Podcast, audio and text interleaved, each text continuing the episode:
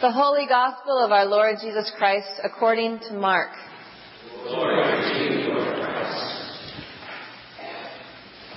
As Jesus taught, he said, "Beware of the scribes who like to walk around in long robes and to be greeted with respect in the marketplaces and to have the best seats in the synagogues and places of honor at banquets. They devour widows' houses and for the sake of appearance say long prayers. They will receive the greater condemnation." He sat down opposite the treasury and watched the crowd put money into the treasury. Many rich people put in large sums.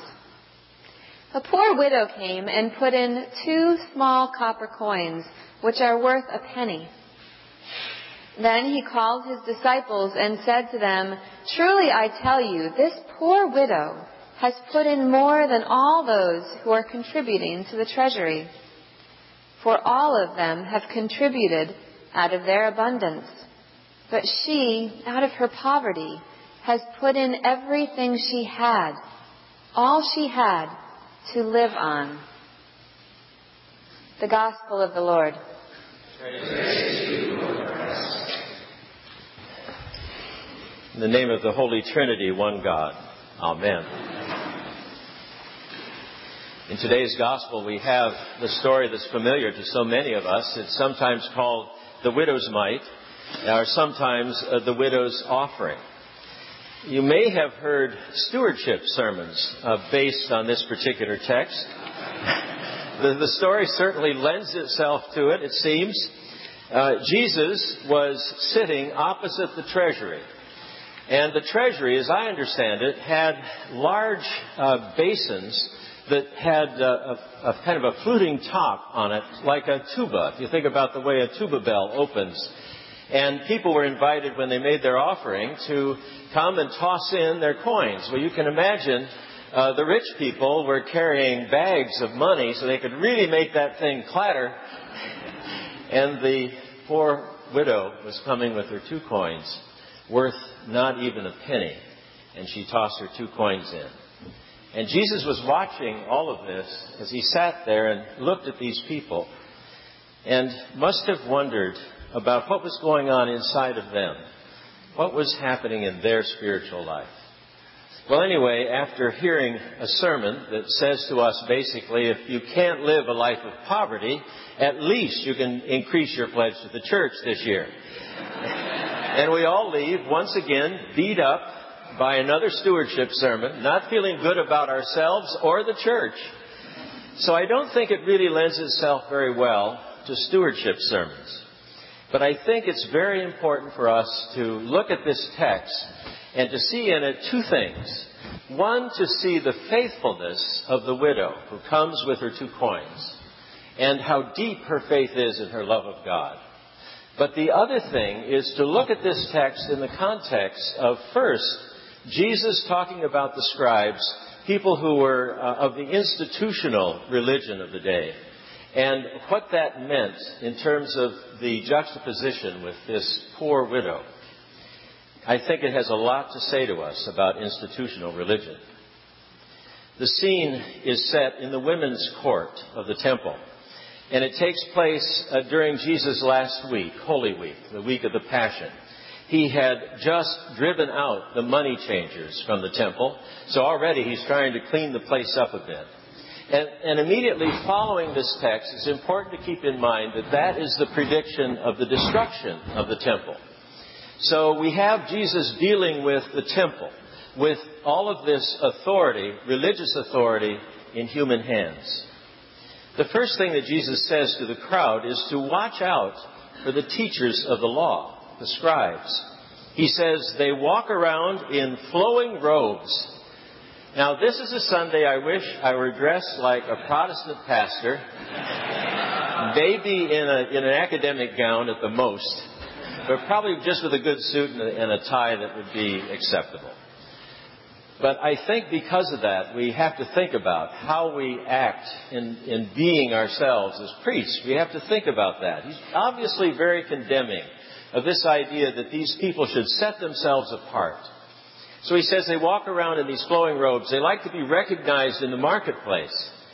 And then, he says, they want the places of privilege at the banquets. One of our rectors in San Antonio, Ralph Shuffler, used to always be the last person to take a plate at a potluck at the church. And I asked him about that one time, and he referred basically to this kind of thing, that he didn't have a place of privilege. And because of his example, I cannot go ahead of anybody at a potluck. But then the final thing that he says is that these people, these scribes, devour, or it could be literally translated, they gobble up the houses of the widows.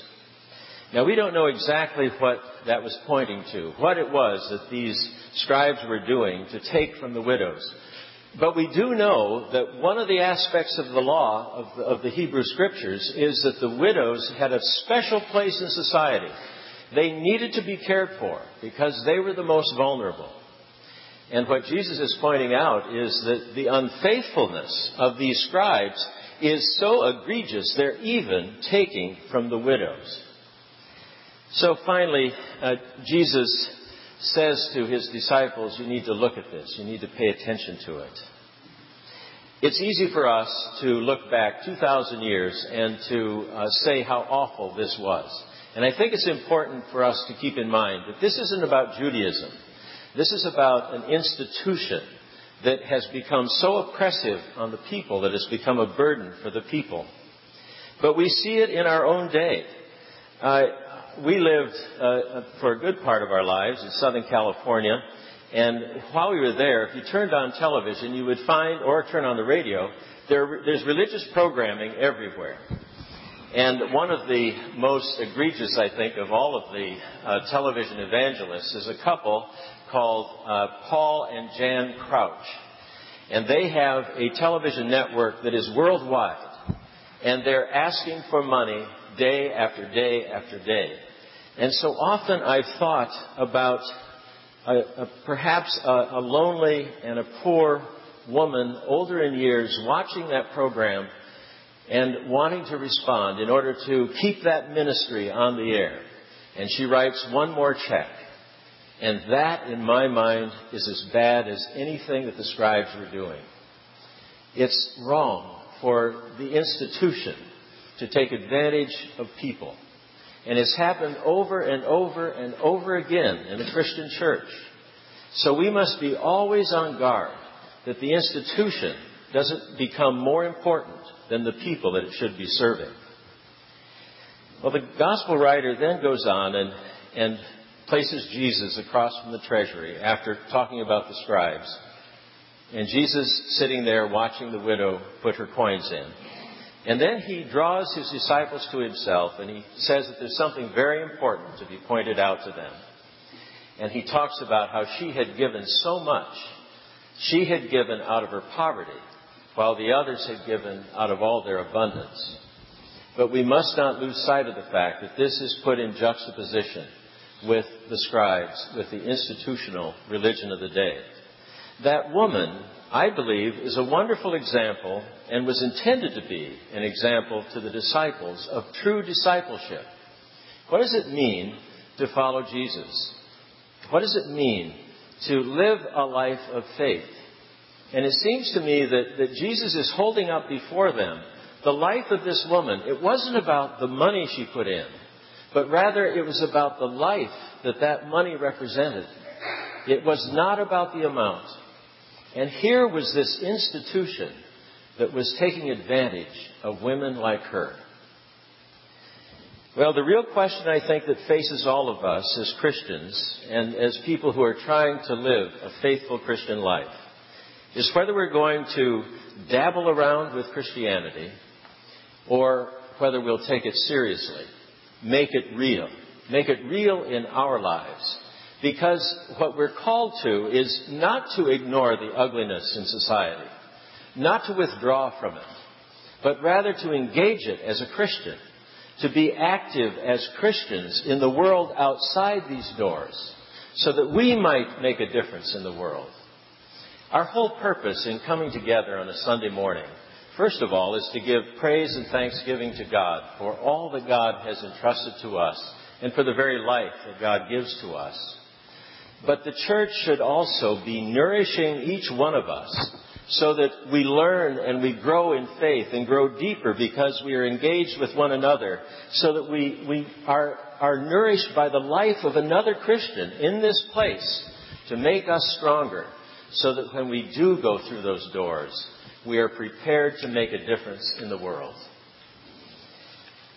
John Keats once said that nothing ever becomes real till it is experienced.